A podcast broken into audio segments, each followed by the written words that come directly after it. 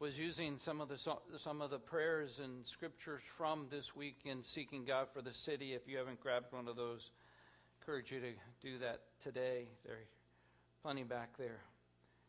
But each day there were different groups that we were praying for. And let's just together, as much as we've been doing it separately, but on the same page, so to speak, this week, let's do it together here. Father, I just come before you and lead us as one. As we think about different groups within our lives, within our communities here, we thank you for sturdy marriages that reflect your faithfulness and your beauty.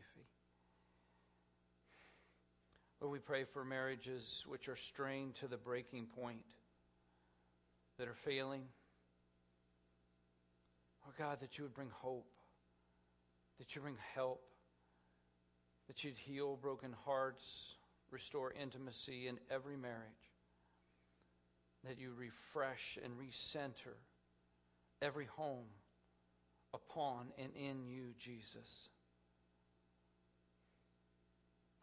Lord, when you walked this earth, even you looked and you felt compassion, and you healed the sick. While there are less things about sickness in our news around us, there are still many who need your hand of healing and comfort for any number of different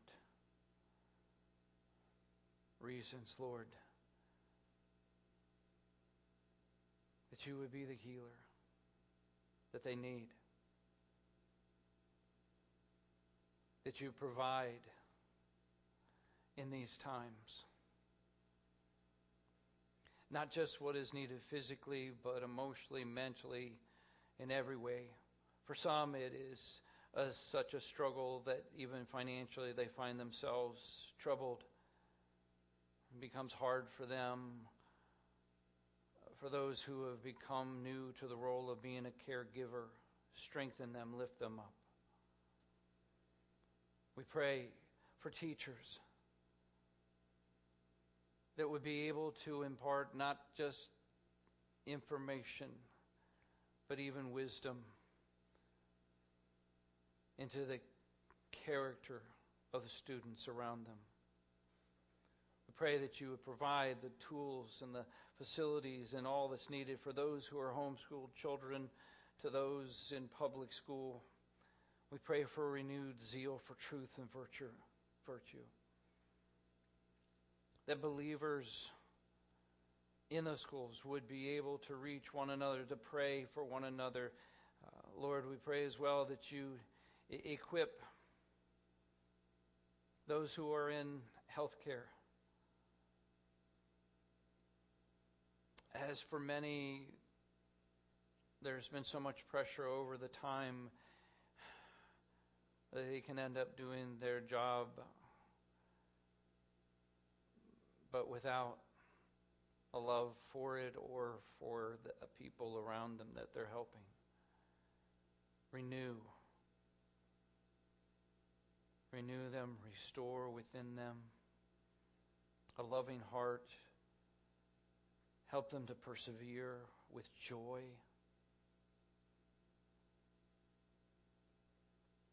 Lord, we think of others who still are struggling, oppression, despair, not just that which is of this world, but that which has come upon many from outside of this world, so to speak, the enemy himself.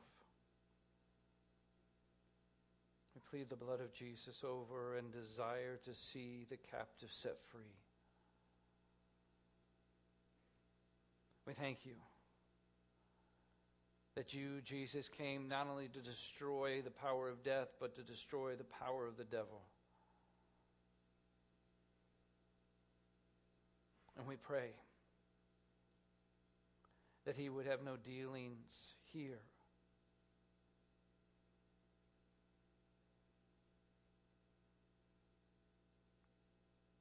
That you would join our hearts together as one co-workers with you, Father, to reflect your glory.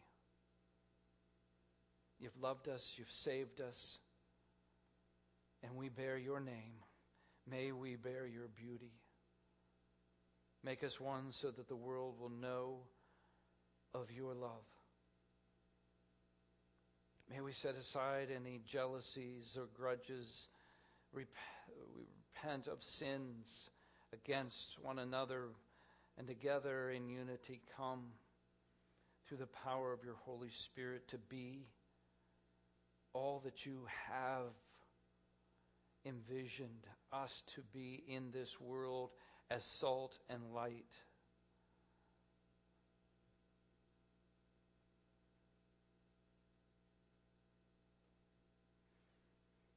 Lord, be with us now as we enter into from a time of worship to a time of your word. It is still within your presence.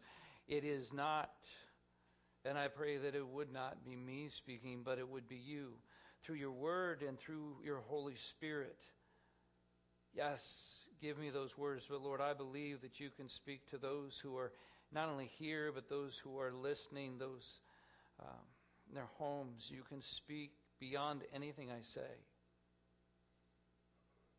And I do pray that you would reach beyond just our heads this day, that go beyond what our ears hear, but that our hearts would hear and we would respond to you.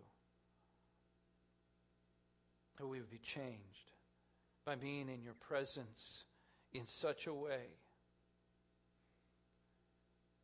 that even others around us notice. Move and work as only you can.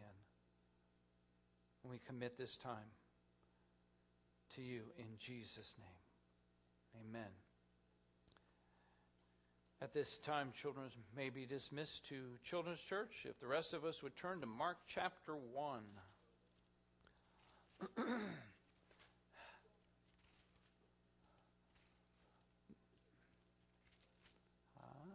We'll see.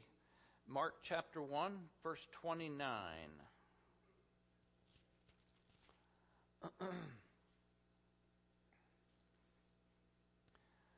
All right. Mark chapter 1, 29. As soon as they left the synagogue, they went with James and John to the home of Simon and Andrew. Simon's mother-in-law was in bed with a fever, and they told Jesus about her. So he went to her and took her hand and helped her up. The fever left her, and she began to wait on them. That evening after sunset, the people brought to Jesus all the sick and demon-possessed. The whole town gathered at the door, and Jesus healed many who had various diseases. He also drove out many demons, but he would not let the demons speak because they knew who he was. Very early in the morning, while it was still dark, Jesus got up, left the house, went off to a solitary place where he prayed. Simon and his companions went to look for him, and when they found him, they exclaimed, "Everyone is looking for you." And Jesus replied, "Let us go somewhere else, to the nearby villages, so I can preach there also, for that is why I have come." And so he traveled throughout Galilee, preaching in their synagogues and driving out demons. Let me ask you a question as we get started this morning. In fact, how did you get started this morning? How many of you have said or perhaps thought, "I'm no good unless I have my cup of coffee in the morning"? I'm not going to say a word, okay? I'm going to let that one go, because there's others that say other things like, "I'm no good unless I have my breakfast first. After all, it's the most important meal of the day." That's what somebody tells us. Or, you know what? If I don't get a shower to wake up, I am just not ready for the day. What is it? How do you begin the day in a winning way?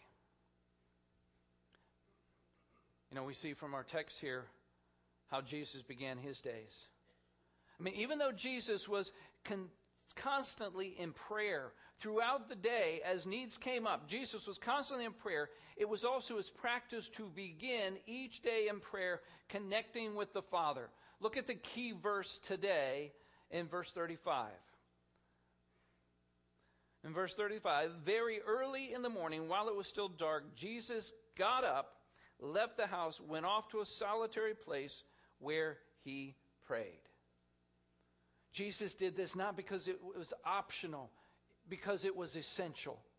Especially considering the crowded, pressure-filled, demanding, difficult days. I mean, just as I just read that, I mean, think about what happened before. And at night, the whole town gathered at the door. I mean, you know, the whole town was gathered at the door at night. That morning, there was already more than the whole town. This time alone with the Father was not just a part of Jesus' day. It was a core part of who he was. Jesus needed this. And if he needed this, how much more do we? How much more is this an example of who we are to be? I wonder how many people would not just say it, but would really believe, you know what? I'm no good for the day unless I have a cup of the living water of Jesus. Meaning, I'm no good unless I spend time with God in prayer and His Word. It's not optional. It's not an extra add-on. Time alone with God in a regular basis is what connects us foundationally with what being a Christian is all about as we think about it. When we think about what being a Christian is all about, first and foremost, it is about what John 17, verse 3 tells us. Jesus tells us, for all that matters. Now this is eternal life, that they know you, the only true God, and Jesus Christ, whom you have sent. This time alone with, this is what it's about, knowing God. Not merely knowing about God, but knowing Jesus in an ongoing, growing relationship that includes a continual connection with God through prayer and His Word. There are times with God that are not supposed to be just for special, really committed Christians. You know, what we're talking about here is for any Christian, every Christian. If we are in a relationship with God that loves Him more than anything, more than anyone else in this universe, then how can we not be consistently spending time with Him, talking with Him, listening to Him? It may be optional in religion, but it's not optional in any real relationship. After all, who would say of the most important person in the world, in your life, the most important person in your life that you really, really, really love, who would say, but I don't really have to talk with them much? Or, I know they're the most important person in my life, and I really, really love them, but, you know, I only really talk when I need something.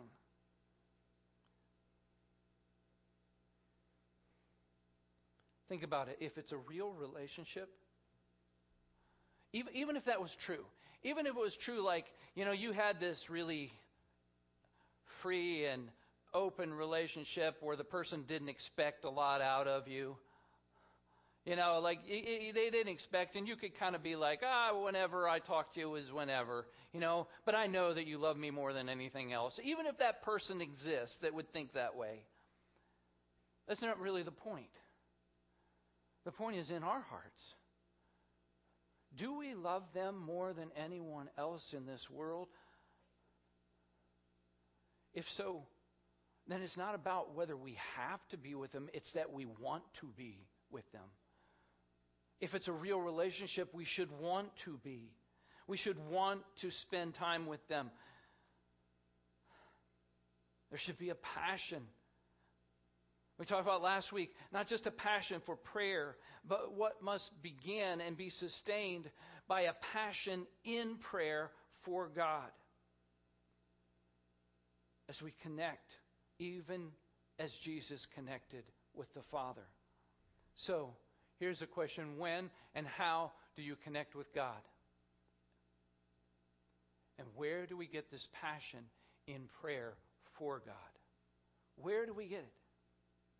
Well, first of all, we can get a passion for devotions that come out of devotion to God. Now, some of those words might not make sense completely, but I'm going to leave them up there.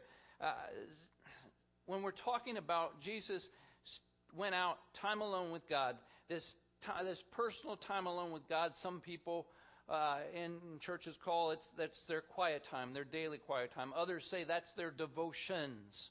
Therefore, that's what I've got the word up there. We can get a passion for devotions, meaning our time alone with God. We get passion for devotions, that time alone with God. That is, while it's different for different people, involves prayer, which is us talking to Him and the Word, often Him talking to us. Sometimes what is used in these things, by the way, just kind of in a practical sense, is people in their devotions, their time alone with God, use what is called devotionals. I know for some of you this is like, duh, you know this. Others maybe not heard this before.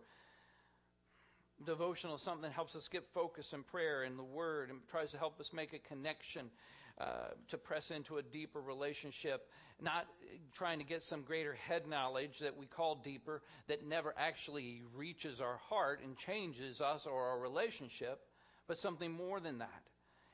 In a practical way, as we're thinking about devotionals, what are we using? What are some of the ways that we are pressing in and spending time alone with God? And many are using those devotionals. Obviously, some just the Bible and prayer. We'll talk more about that next week in part two. But there are those, even when we think about devotionals, are we realizing that even within our kingdom builders, our D6, and the adult, the children, and the youth, all have devotionals that they can use throughout the week to connect them with God, that also connects with what was taught on Sunday in Kingdom Builders, and also connects with one another.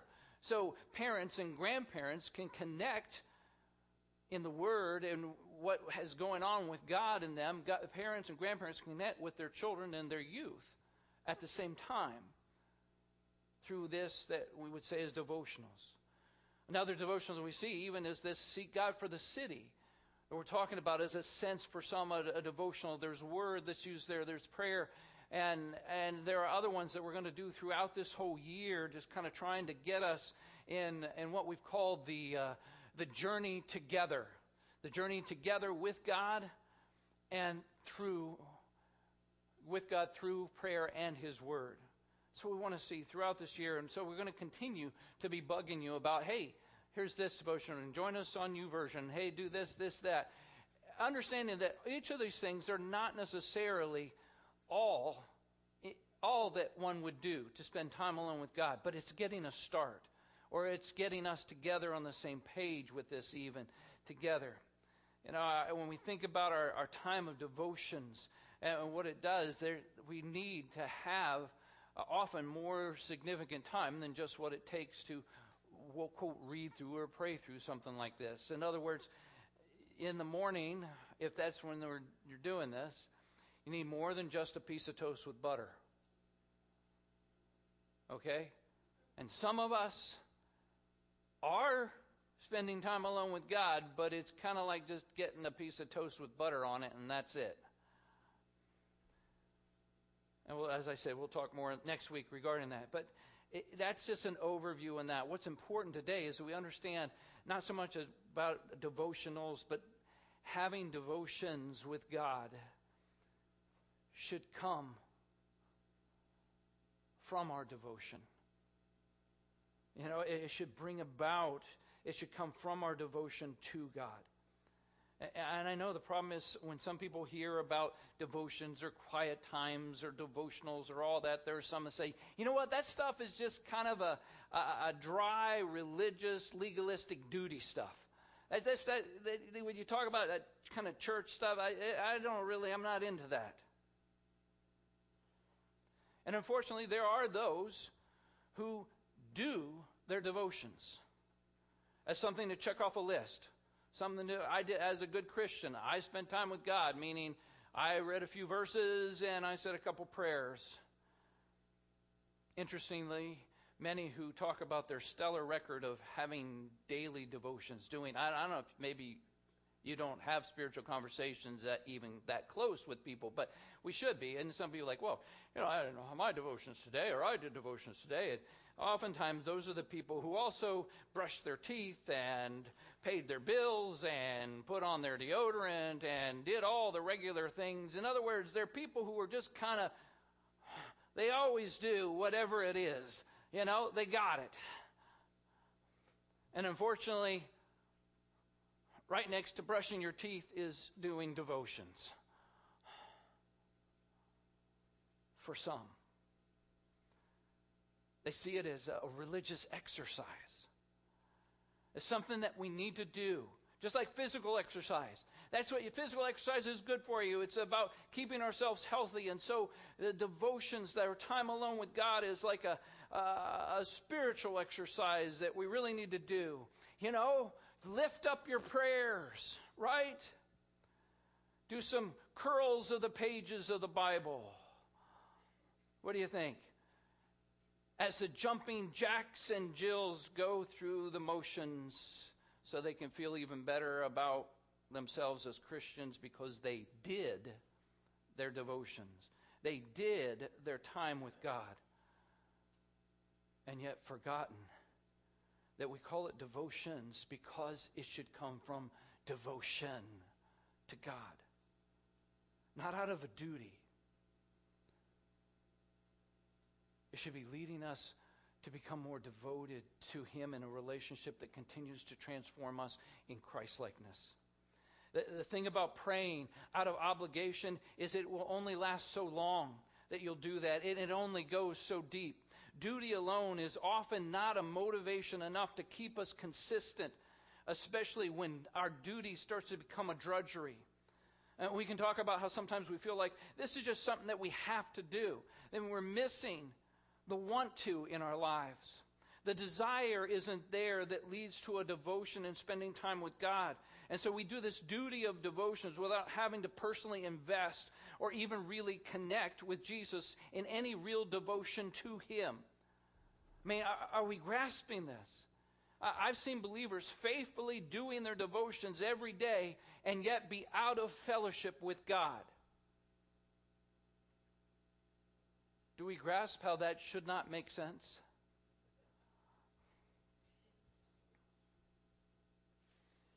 We talk about the importance of our Christianity being a relationship. And yet our prayer and times in the Word can end up not being much different than those who are bowing down 5 times a day facing a certain direction.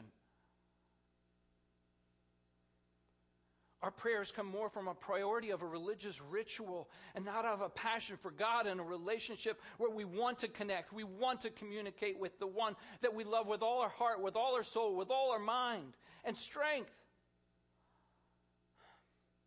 A word of caution.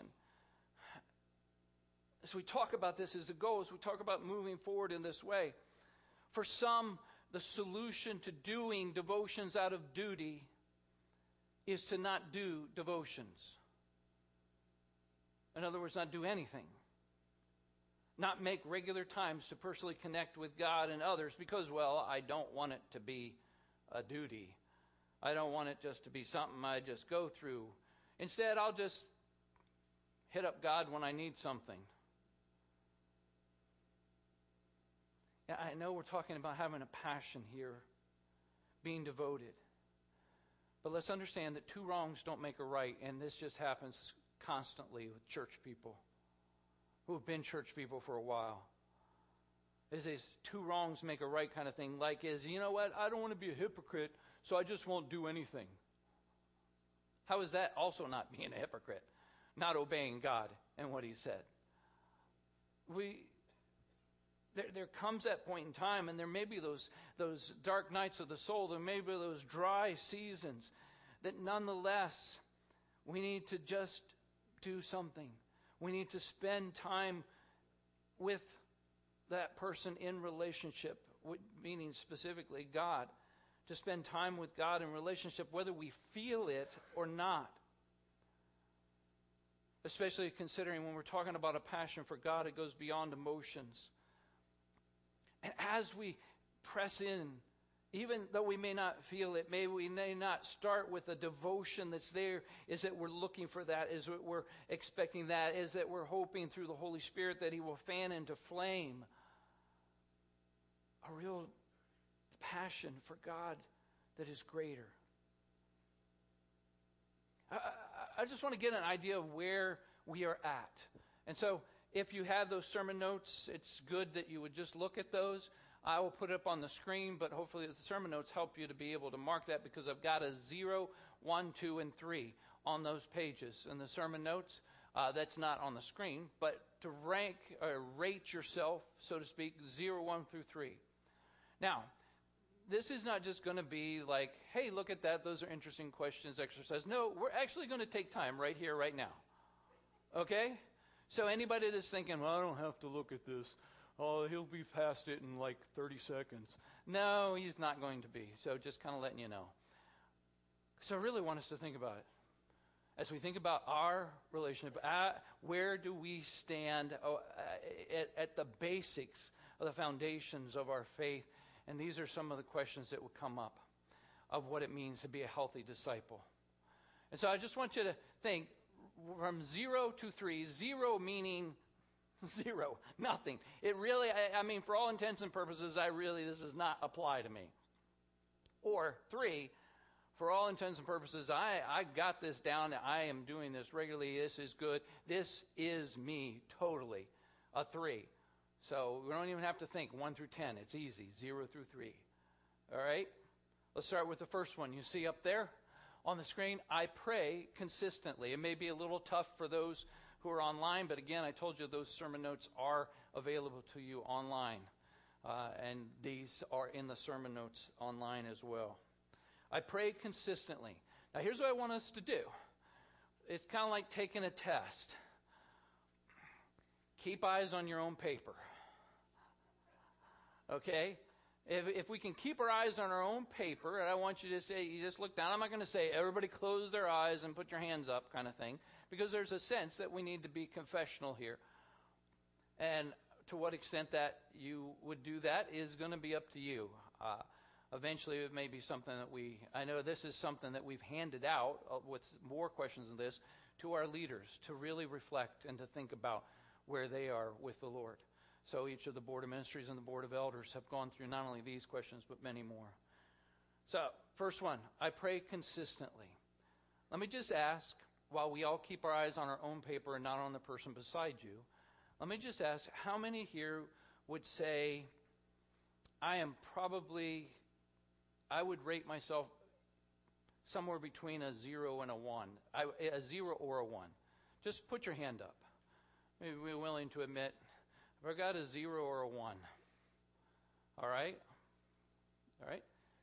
How many would say, I'm kind of in the middle of 2?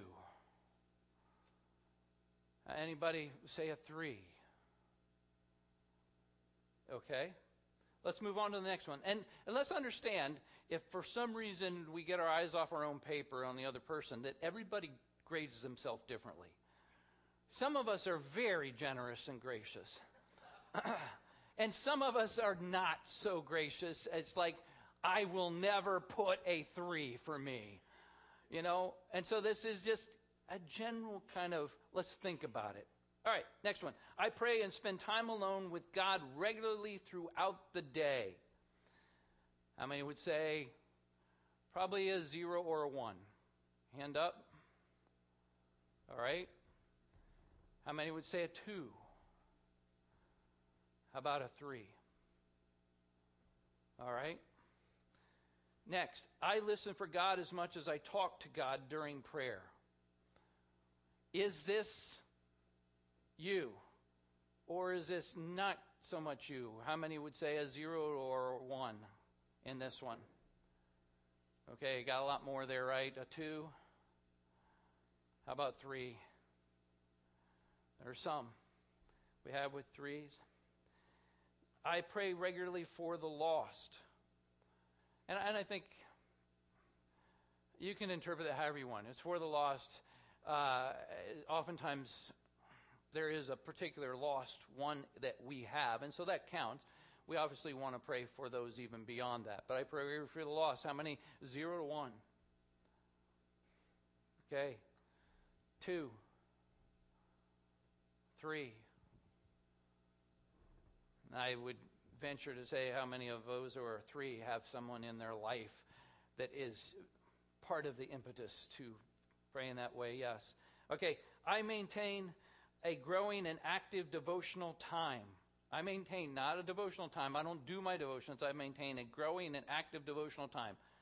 0 to 1. 0 or 1. Sorry. How about 2, 3? Okay. Thank you for holding your hands up long enough for me to be able to see. I meant that. I wasn't joking. All right. Next one. I can give testimony of specific answers to prayer. How many of you that honestly would just be a 0 to a 1? A 2, 3. All right, that may be one of our biggest 3s right there. Next, I know and understand the things that I can do to grow spiritually on my own. 0 to 1. Okay. 2, 3. Okay. I think there's definitely, you can see, hopefully as you're saying this before God, what are some things that you need to start pressing in on? The last one, I practice spiritual disciplines beyond just Bible reading and prayer, therefore fasting, giving, serving, journaling, silence, those kind of things. I practice spiritual disciplines. How many would that be, a 0 or a 1? How about a 2, 3? Okay, there's more that would say that really applies to them than I thought, even in that. But it is pretty much where I thought that we were at. And not only in talking with leaders and talking with many of you, what's going on with you spiritually, it's pretty much where we're at. There are different areas, there are different holes here. There are different ways that we really are not fully pressing in to God as we should. I mean, if I were to ask how many here know and believe that you need to press into God's presence more than you are now. Yeah, right? It's what we've got to do. And part of that is recognizing that that we do that out of devotion for God. Sometimes we're looking and we know that we should do this. We all want this. I think everybody had their hand up. We all want it. But sometimes the way we want it is trying to do it out of a duty. This is what we got to do. I've got to do it. And so we put our effort into it. And eventually duty just doesn't last. But devotion, love, passion for God will carry us through that with the Holy Spirit enabling. We got to move on. I have no concept, but yes, I know we need to move on. Number 2. You already know I have no concept. We can get a passion from devotions that leads to delight in God. Do we recognize that we have prayer needs, or do we recognize the need for prayer? There's a difference there. Do you recognize that you have prayer needs, or do you recognize that you have need for prayer? Not about getting a request answered, not about getting God's will done, but ultimately it is about getting to know God deeper and growing in a relationship with Him that we were originally created for. That was meant to be in the very beginning with Adam and Eve, where we lost that relationship connection through sin that entered into the world. But then we have the ability to surrender to our Savior Jesus, to receive forgiveness that He bought for us on the cross, and to restore the relationship that helps us to press in closer to Him. Not because of the devotion we have for Him only. We talk about we're pressing in because of the devotion we have from Him. But as we press in to be with God, we find there is a delight in him that helps to spur us on even further, that only grows greater the more we meet and connect with God, the more the delight to do that happens. There's a sense that as we open up God's word, as we begin to pray, we're saying like Old Testament Samuel in chapter 3, "Speak, Lord, for your servant is listening." And when we ask that, we are asking in such a way that we expect that God will speak to us. That when we, just like Jesus, met with God in those mornings of prayer, that time alone with God, that when we get together alone with God, we are expecting that we will hear from God. That it's not just a religious exercise, but it is about a relationship that is taking place here that we will hear from him. But it's not just speak, Lord, to me. It's not just speak, Lord, to me and tell me what I need to do. Tell me who I need to be. But in these moments, if we are going to have that devotions that leads to a delight that needs to be not just speak, Lord, to me, but Lord, speak with me. And do we hear the difference in that? Not just to me and tell me what I need to do and what I need to go and all that, but just speak with me. Just talk with me, and you know what? Jesus, I'll listen. I want to hear. Not just something for me, but I just want to hear you. And sometimes there are those who feel like, I don't know how to do that. I don't know what to say. I don't know how to pray. And often that really means I just don't know the religious words that you're supposed to use. Well, you guess what? There is no special Christianese that somehow makes your prayers acceptable. That's religion. But in a real relationship, prayer is just talking with God just as real as you would talk with anyone else, although obviously he is the King of Kings and Lord of Lords. In the same token, he is obviously a Father who loves you with an everlasting love. And if you're still unsure about how to talk with God, I just encourage you to open up the Psalms. Begin, right, you to kind of open your Bible in the middle right there, the Psalms, and just go through. So many of them are very straight, real prayers, conversations with others. Like Psalm 42 in verses 9 through 11. In Psalm 42, I say to God, my rock, why have you forgotten me? Why must I go on mourning, oppressed by my enemy? My bones suffer mortal agony as my foes taunt me, saying to me all day long, where is your God? Why, my soul, are you downcast? Why so disturbed within me? Put your hope in God, for I will yet praise him, my Savior and my God. David just lays it out there. Just talks for real with God. There's some that still think, well, we can't really talk with God. Well, why not? When you look at the Bible, you see all kinds of messed up believers that just came and talked with God and he with them. Like Moses. Now, I know Moses went up onto the mountaintop. There's thunder and lightning. And he came down with these 10 tablets all inscribed. But there were also other times where Moses met with God in a real and personal way. In fact, we see that in Exodus chapter 33, verses 7 through 11. There'll be a couple of slides on this.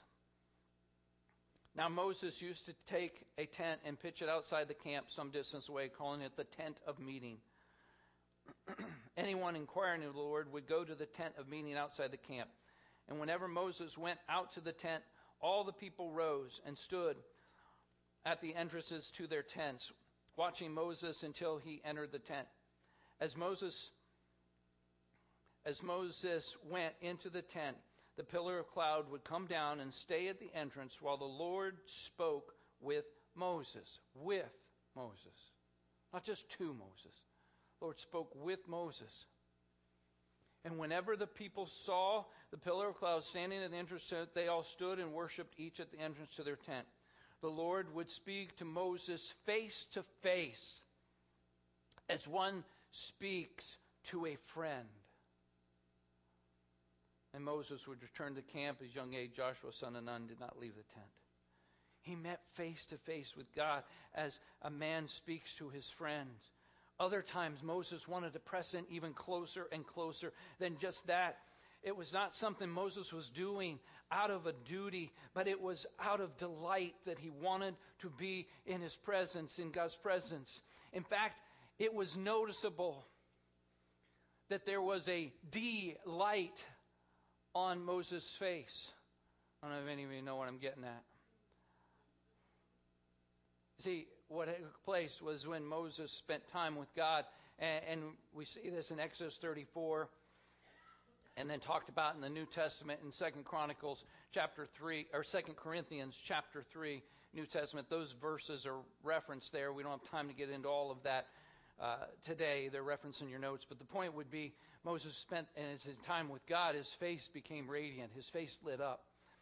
He wore a veil, and there's much more to this. He wore this veil, but what it said of us is that when we, in our relationship with God, in our interaction with God, in 2 Corinthians 3 says that we with unveiled faces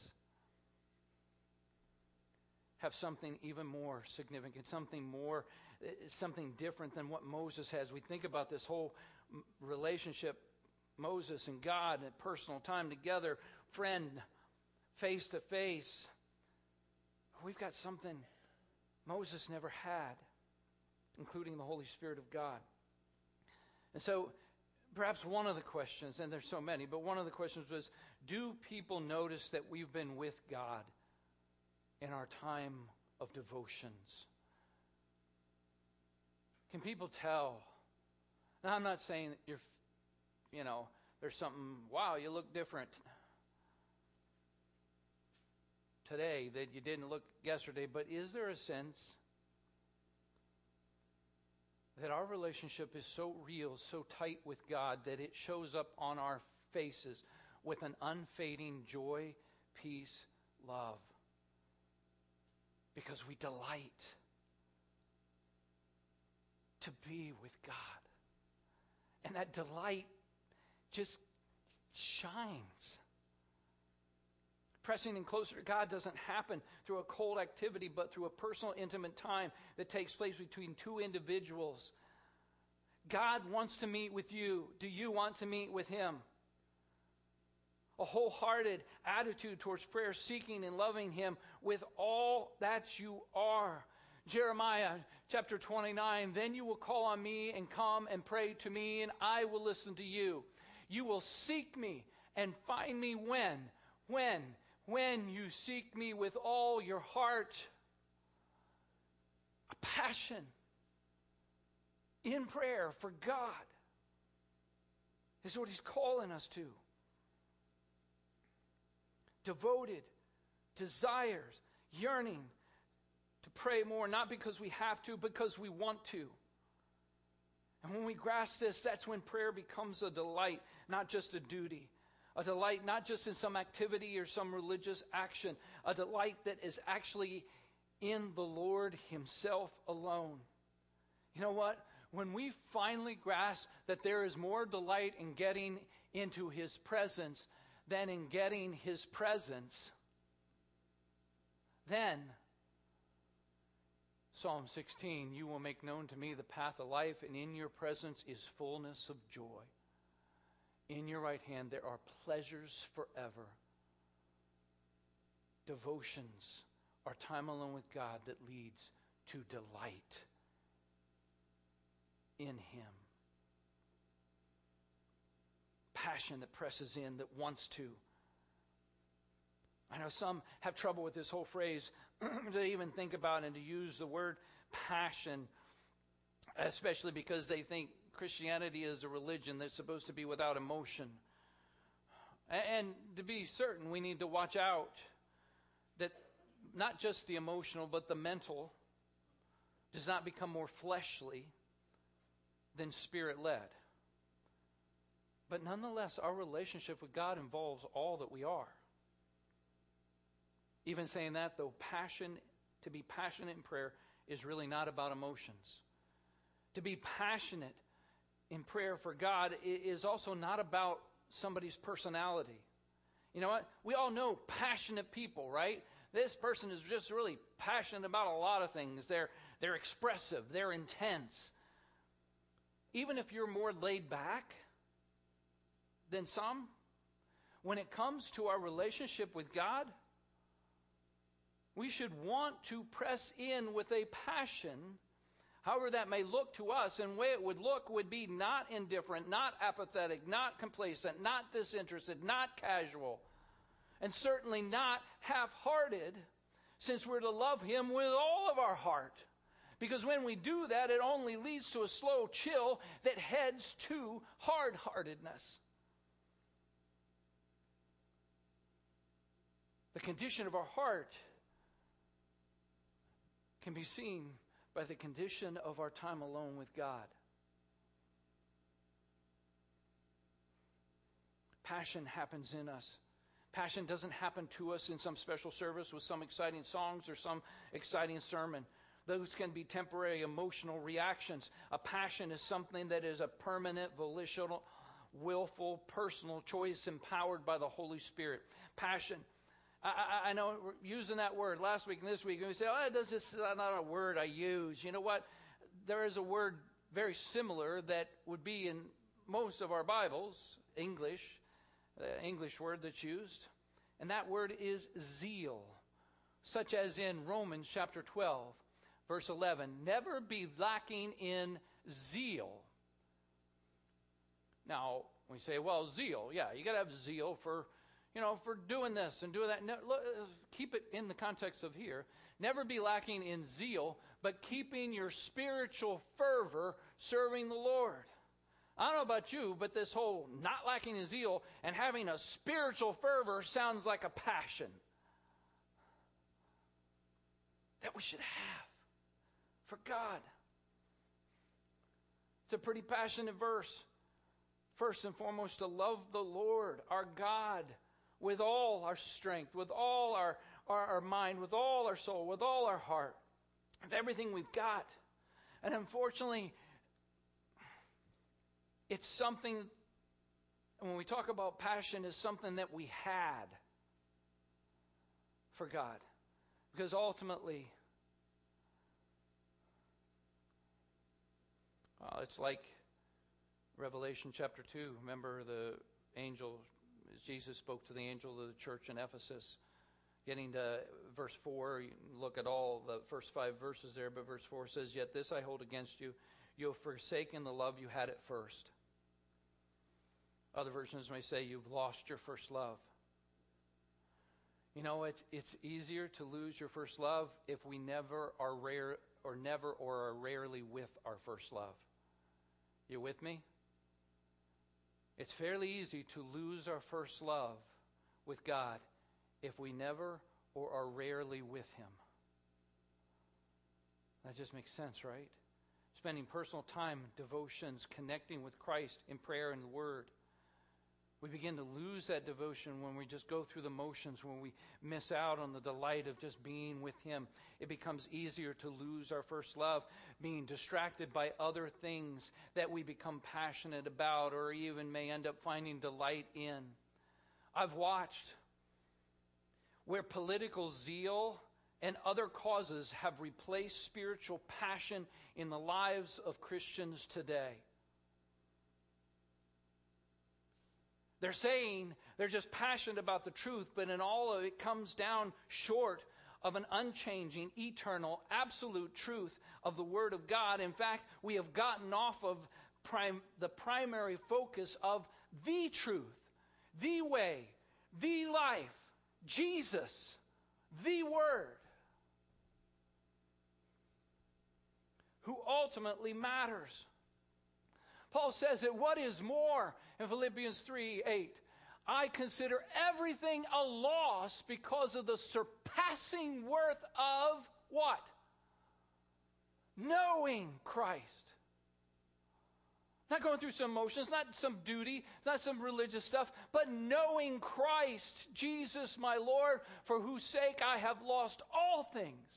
I consider them garbage that I may gain Christ.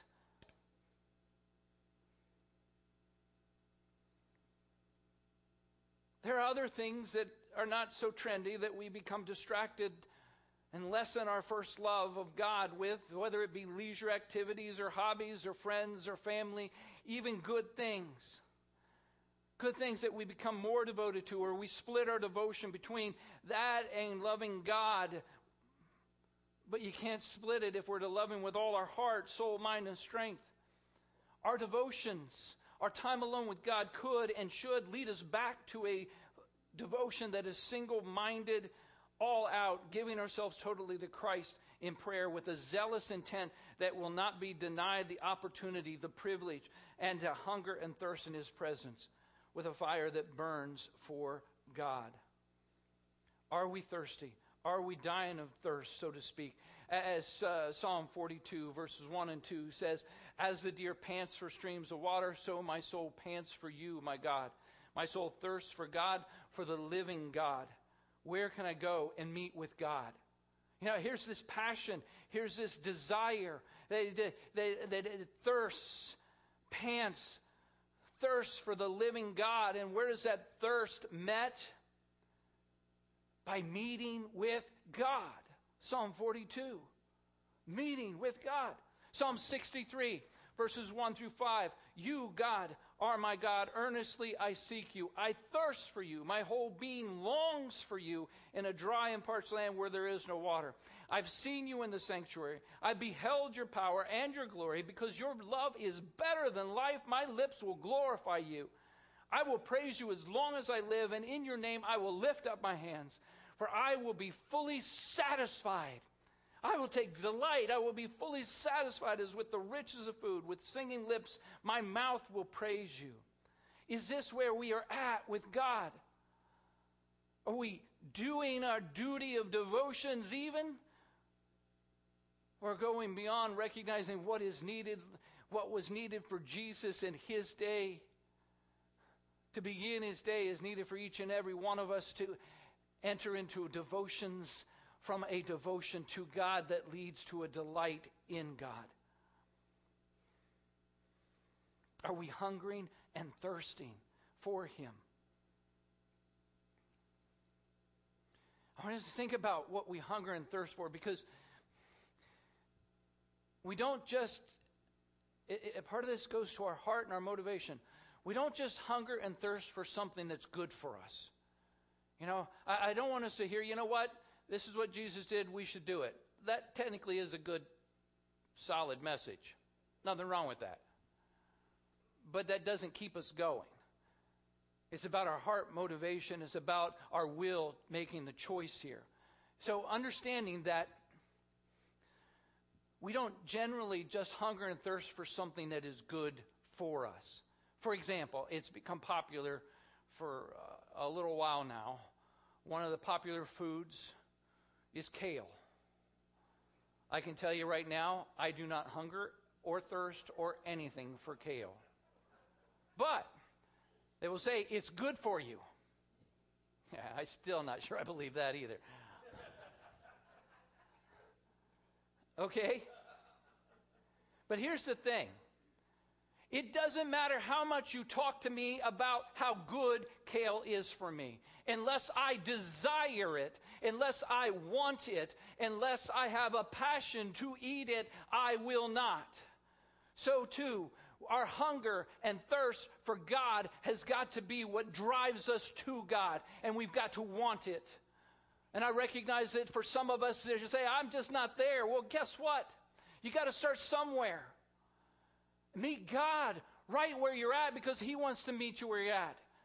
And through the power of the Holy Spirit working in these times together, He can stir up a greater hunger and a greater thirst. And the fact is, it's something that's not just good for you, but when you really experience a personal time with God that is real, then it is good.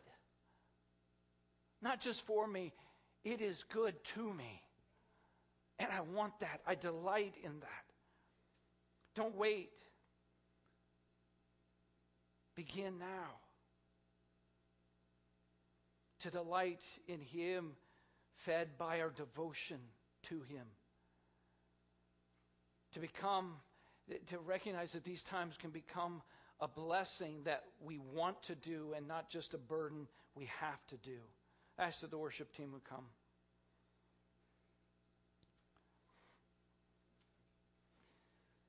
Whether this is your first time or whether this is whatever time it might be, a time that you need to draw back to God.